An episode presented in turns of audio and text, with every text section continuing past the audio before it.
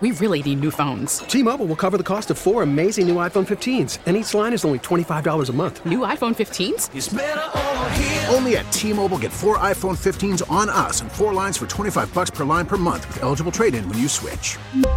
Minimum of four lines for $25 per line per month with auto pay discount using debit or bank account. $5 more per line without auto pay, plus taxes and fees. Phone fee at 24 monthly bill credits for all well qualified customers. Contact us before canceling account to continue bill credits or credit stop and balance on required finance agreement due. $35 per line connection charge apply. Ctmobile.com. We get it. Attention spans just aren't what they used to be heads in social media and eyes on Netflix. But what do people do with their ears? Well, for one, they're listening to audio. Americans spend 4.4 hours with audio every day. Oh, and you want the proof? Well, you just sat through this ad that's now approaching 30 seconds. What could you say to a potential customer in 30 seconds? Let Audacy put together a media plan tailor made for your unique marketing needs. Advertise with Audacy. Visit ads.audacy.com.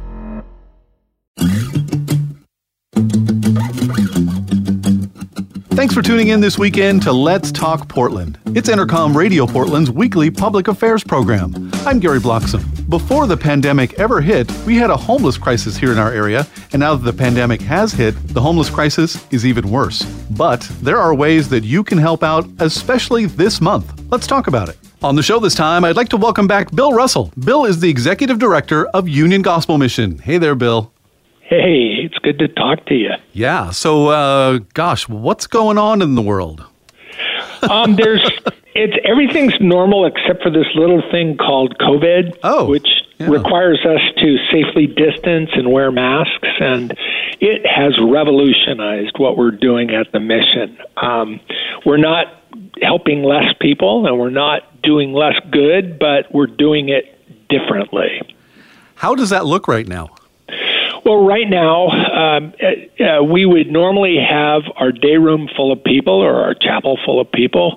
Um, today, and uh, a hot breakfast, you know, afternoon lunch, really nutritious dinner inside.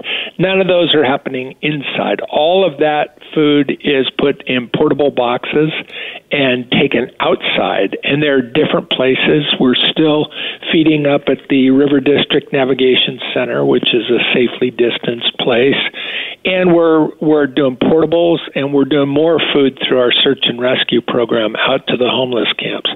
So people are getting fed. Our chief uh, goal is to feed the hungry. It's our the first of three pronged purposes, but. Um, it looks a whole lot different going out the door than when we could just gather 250, 300 people for a hot breakfast in an hour and a half span in the morning. I talked to you about five, six months ago back in April when the Yeah. pandemic first kind of got going. Um, Right. What's happened over the last few months, over the summer especially? Well, we've learned that our safety protocols are safe. Um, we had one staff person test positive, uh, but our protocols uh, created no co-infection with that. No one else got COVID from that one person, um, and that person happened to live in building. He was an RA as well as a staff person. Um, so we've been safe. Um, we it's it's slower to take people into the mission because we have to make sure that they're in a safe quarantine situation before the rest of the life change community, men, women, or children, are exposed to them. So it's a slower process. And if you think about it, it is really hard for someone coming out of chaos or coming off addiction to be by themselves for two weeks it's just very difficult. And so uh, we've had a number of people who haven't made it through quarantine. They've chosen to go back out. And if you think about it, the streets, if people could stay safe and be sanitary and be off drugs, outside is preferable to inside in terms of COVID contagion. So, um, you know, I understand it, but we want to help more people and we want to get more people off the street, and we're working hard to do that. Do you know uh, any statistics about how the spread has been with the homeless, homeless population? Yeah, nationally, it it's it's not been as bad as uh, as we feared. I saw a national survey earlier this week that um, actually people who are unsheltered have a better chance of avoiding the pandemic, avoiding the illness than people who are inside. So it's been nice that the outbreak happened in March, where the weather was not as freezing as it will be October, November, December, January, February, which is typical flu season. But if you think about it from that standpoint, Oregon the the number of COVID deaths have surpassed our normal annual flu season, and we haven't had flu season yet. Flu season is usually December, January, February. So, I mean, I'm concerned about that, but um, the homeless have not been as impacted as we originally feared, and part of that is we got the word out. We we got people who maybe normally don't follow instructions to you know do some self preservation and stay distanced and wear masks. And uh, we've delivered a bunch of hand washing stations and you know you just do what you can. Right. But it seems like it did resonate with people. And so um, the homeless have not been hammered by covid. That that being said there are cultures that uh, have been disproportionately affected by COVID. We have a number of Hispanic people in our recovery programs and in, in our staff, and that uh, that group has been disproportionately affected by COVID. Multnomah County, only about 11% of the population is Hispanic, but about 37% of the COVID cases have been Hispanic. So some of that is, you know, seasonal workers coming in, some of that is culture, some of that is is other reasons, but it's something we're certainly aware of and want to work with Hispanic leaders to put a stop to. We're talking today with Bill Russell, Executive Director of Union Gospel Mission. A few minutes ago, Bill, you mentioned that flu season is on its way and yeah, um, yeah. it's going to be kind of a crazy wintertime. How is Union Gospel Mission going to face that? Uh, well, I mean, one thing we're again going to be getting as many people into housing as we can. Um, if you think about it, the temper temperatures really start plummeting in the last part of October, and it's always a little different. You could have kind of a late summer in October, but certainly we run the risk of snow and ice um, from Thanksgiving on through February. And so the people who have been unsheltered, and there are a lot of them, a lot of tents throughout the city, um, and it, it, those people are going to have trouble staying warm. I'm always afraid of people who warm in unsafe ways in their tents during the winter. There, there are people who uh, soak cotton balls in alcohol and create their own little furnace. Well, we have a lot of, of deaths through carbon monoxide, um, you know, contamination in Portland, and we don't want a high death rate for people through exposure, hypothermia, or unsafe warming. Um, we've worked with Portland Fire Bureau to, to educate people.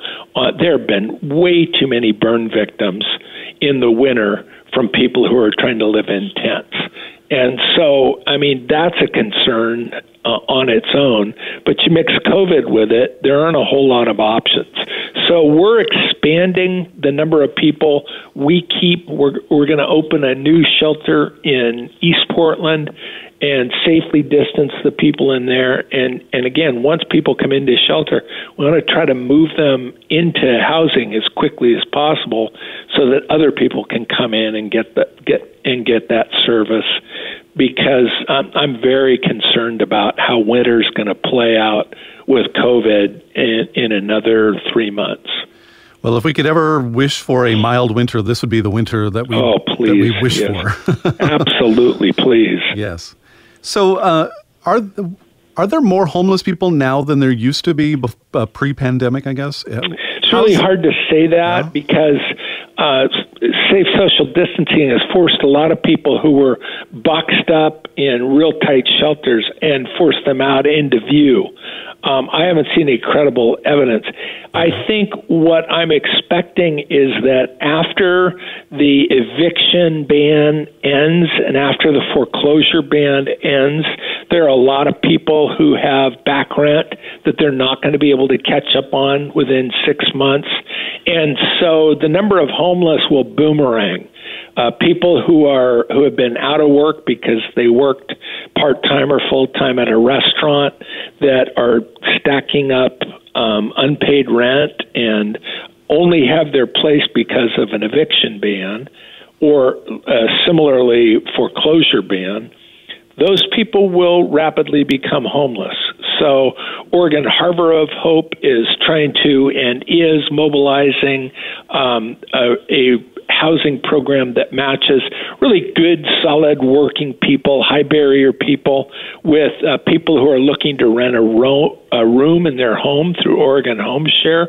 Hopefully, that will take off some of the uh, eviction population or the foreclosure population when that when kicking the can down the road comes to the end of the road, I expect a huge spike in homelessness. So hopefully, Oregon Home Share can pick off some of that, but I expect we will see a steady increase in homelessness due to COVID. Bill, how long have you been with Union Gospel Mission? I've been here 31 years. I've been the executive director 22 years. So a long time. Um, yeah. How does this time compare to times in the past? There's I, I don't really think there's a comparable time to it. Um, and we haven't seen the end of it. Uh, we're hoping for the best with the economy, but there is so much disruption, and it's it's not just COVID. I mean, seven blocks south of the mission, uh, you know, on Third, we're on Third. Uh, a man was shot and killed uh, the other night in a protest and it, it's just a different dynamic. Now we have been uh, blessed. Uh, there have been a lot of peaceful protesters by the mission. We haven't been the victims of any violence, but we have to stay vigilant on it. And uh, I think because we feed a lot of people, there might be some protection out on the street for us. I hope that's true.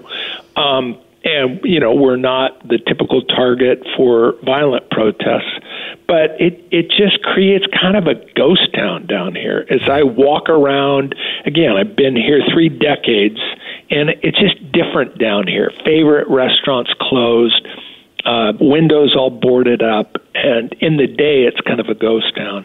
And I feel bad about it because I love this city, and it, I can feel the stress even among the homeless. So it's so important that we not just relieve suffering, but we move past that to rebuild lives and to to uh, restore hope, to really um, teach hope to people, uh, because this will pass, but it's hard to get through it. How are you going about teaching hope? That's a that's a wonderful thing to be doing. I, think when we go out with search and rescue, we're visiting about 70 homeless camps a week, and we go week after week so people get to know us. We're not just there to hand out cargo. I mean, that's always an easy thing to do, and we have great allies in this. But we're there to care. You know, every sandwich is care, every cup of water or hot chocolate is care. But we want to go beyond simply caring or meeting the life essential need. We want to connect to those people and we want to get to know people's names, build trust, and then connect them to other resources. We've connected people to medical resources.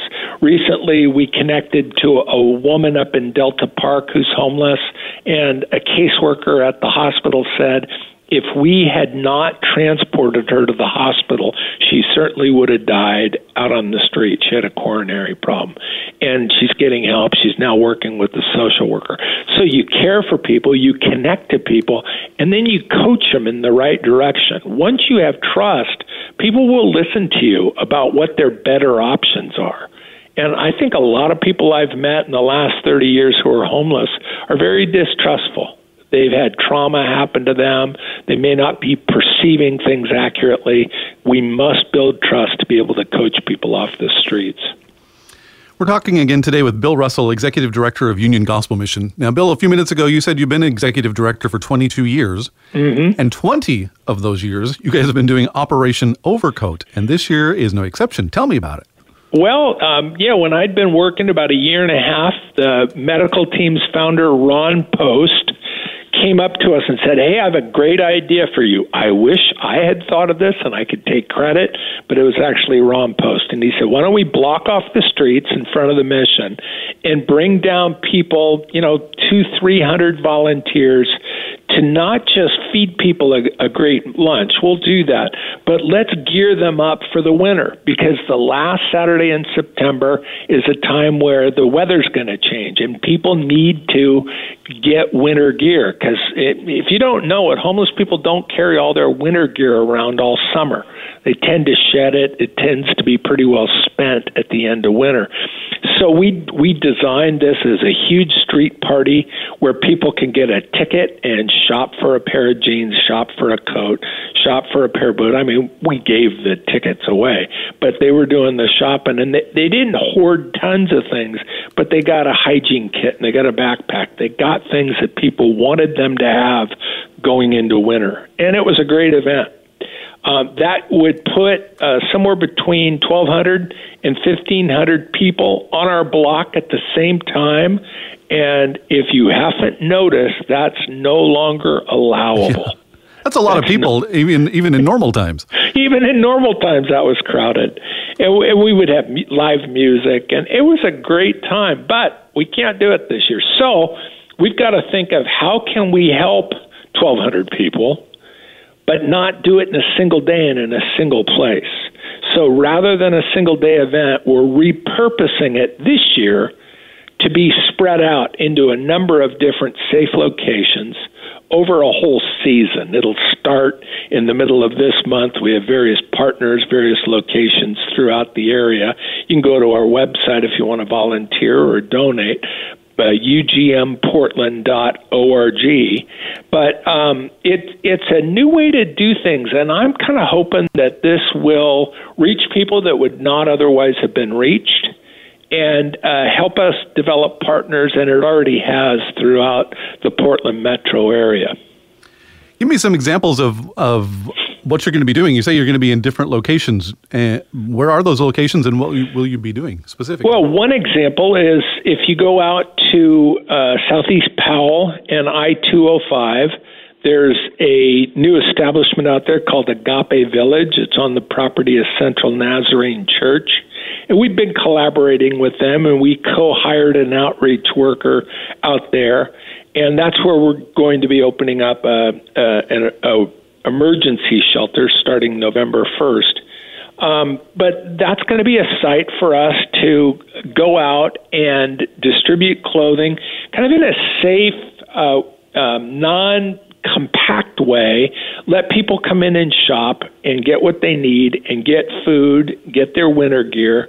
But you know, rather than 1,200 people there, I I think in that location, and that's a pretty prominent uh, east side homeless location, if we do it a number of days and a number of sessions, we could probably help 250, 300 people out there. But that would be an example of smaller and more spread out at a remote location with great partners. Uh, Central Nazarene, Matt Huff out there, and Agape Village are great partners. We've also got partners that are in North Portland. Um, we've got uh, we've been working with uh, St. Paul's Baptist Church up there. That's a great church, but there are also non-church partners that we work with, just locations where we can set up shop and out in Washington County, um, we have our Women and Children's Center out there, which is fabulous, and we're expanding it out in Washington County. But for the first time, we'll be collaborating with Washington County Homeless Services to to expand Operation Overcoat. So this year, homeless in Washington County don't have to take the max into Portland and get in line and be in our giant event. We'll take it out to them, and uh, and so. Uh, those kind of satellite locations along with our usual search and rescue stops, and we will we will be doing some out the door here to our usual downtown clients. And you know there are a lot of downtown clients. A couple of weeks ago, someone counted 180 tents in Old Town on the sidewalk. Wow. So we still have our hands full here. Who knows? Maybe we'll help 2,500 people. My prayer every day is that homelessness goes away. It significantly uh, shrinks, but all the efforts to shrink homelessness are fighting the factors that accelerate homelessness, and right now, COVID is the latest. You're one of those guys that would love to be out of a job. I would. I mean, uh, I think you know by the time I retire, this there'll be more clients here than ever, and that breaks all of our hearts. I mean, I've worked a whole career to reduce the misery of homelessness, and I've seen thousands of people get off the street, tens of thousands of people, and that's great. But there's a fire hose that increases homelessness, and we need to improve the mental health uh, care delivery system. I know Sheila Hamilton and other people are working on that in the state, and I want to help in that as well. Um, we need to improve mental health. I don't know what's going to happen in Oregon with long term addiction to hard drugs because it's so medically and mentally damaging, and the state is really trying to more uh, decriminalize drugs and that's one of the ramps out of out of heroin, meth, and cocaine addiction. And so I'm very concerned that that's going to amp up and cause more overdose deaths, more crime because it, you can decriminalize it, but people still need to do crime to buy the drugs. And so we have to look at ways to get people out of that lifestyle and uh, short of dying or or uh, creating massive problems for society. The pandemic and COVID 19 is extraordinarily stressful on people, and people yes. with addictions can have some real issues around this, can't they? They have. Uh, and, you know, we see evidence and studies where uh, alcoholism is increased, substance abuse is increased, and so we want to increase our capacity for residential recovery. And uh, that's a long term battle. Um, it is a treatable disease, and people need to take options to get out of that um, miserable lifestyle. Unfortunately, brain chemistry works against it. Uh, once substance abuse becomes the most salient thing, the most important thing, the inner brain tends to perpetuate it. But at those break points, if you have a loved one who needs help, when they hit one of those break points, do everything you can to get them into treatment and into residential recovery and become part of the sober society. I've been sober 41 years now, and I am so glad that I got sober as a young trial lawyer. Nice. 41 years. That's awesome. Yep. So Operation Overcoat gets started probably t- towards the middle of September, right? It does. Uh, usually it's the last Saturday of September, but we're launching earlier, um, Saturday, September 19th. Okay. And uh, we'll be delivering backpacks, shoes, coats, pants, vital supplies. How can the community get involved and help out this year? Because it's definitely going to be a different sort of event. Yeah, um, you can organize a donation drive at your business or your church or your school, um, and uh, then you could drop those items off, and, and those items would be pants, brand new undergarments. Nobody, not even the homeless, like to wear used undergarments. Sleeping bags, boots, coats, anything like that. Organize a drive. You could network on social media, collect them, and bring them down to us. But anyway, the other thing you could do support Operation Overcoat financially. It cost about $23 to serve each person through Operation Overcoat. So that that gears them up for the winter. It gets them food, and it, it really offers hope. And if you want to go to ugmportland.org and hit the donate page, every twenty-three dollars you give is going to help a person out with something that's real vital to their future. Yeah, cash it's, cash is always a big big helper. It is, and I mean we're almost multiplying it. A twenty-three dollar gift gives about $200 worth of goods and we need to save that kind of money to help this many people. Bill, what gets you up in the morning and keeps you doing this every day? I see people that are absolutely living radiant, happy lives that were totally miserable. Um, we fished a young woman out of uh, one of the homeless camps in North Portland up on Moore Island. And, you know, to see her go through recovery, restore relationship with her children. She's working a job now. She just got promoted to a shift manager position. And I see the smile on her face, and I think about the health of her family. The other thing is kids. When we get kids out of homelessness, they stop losing years of education. And we're working so hard because schools are closed to make sure they don't lose any more ground this year. I see kids now in college who came to us out of homelessness. Uh, kids who are contributing in society. And so we just have to do what's right today, do the right activities today to bring about a better tomorrow for those individuals.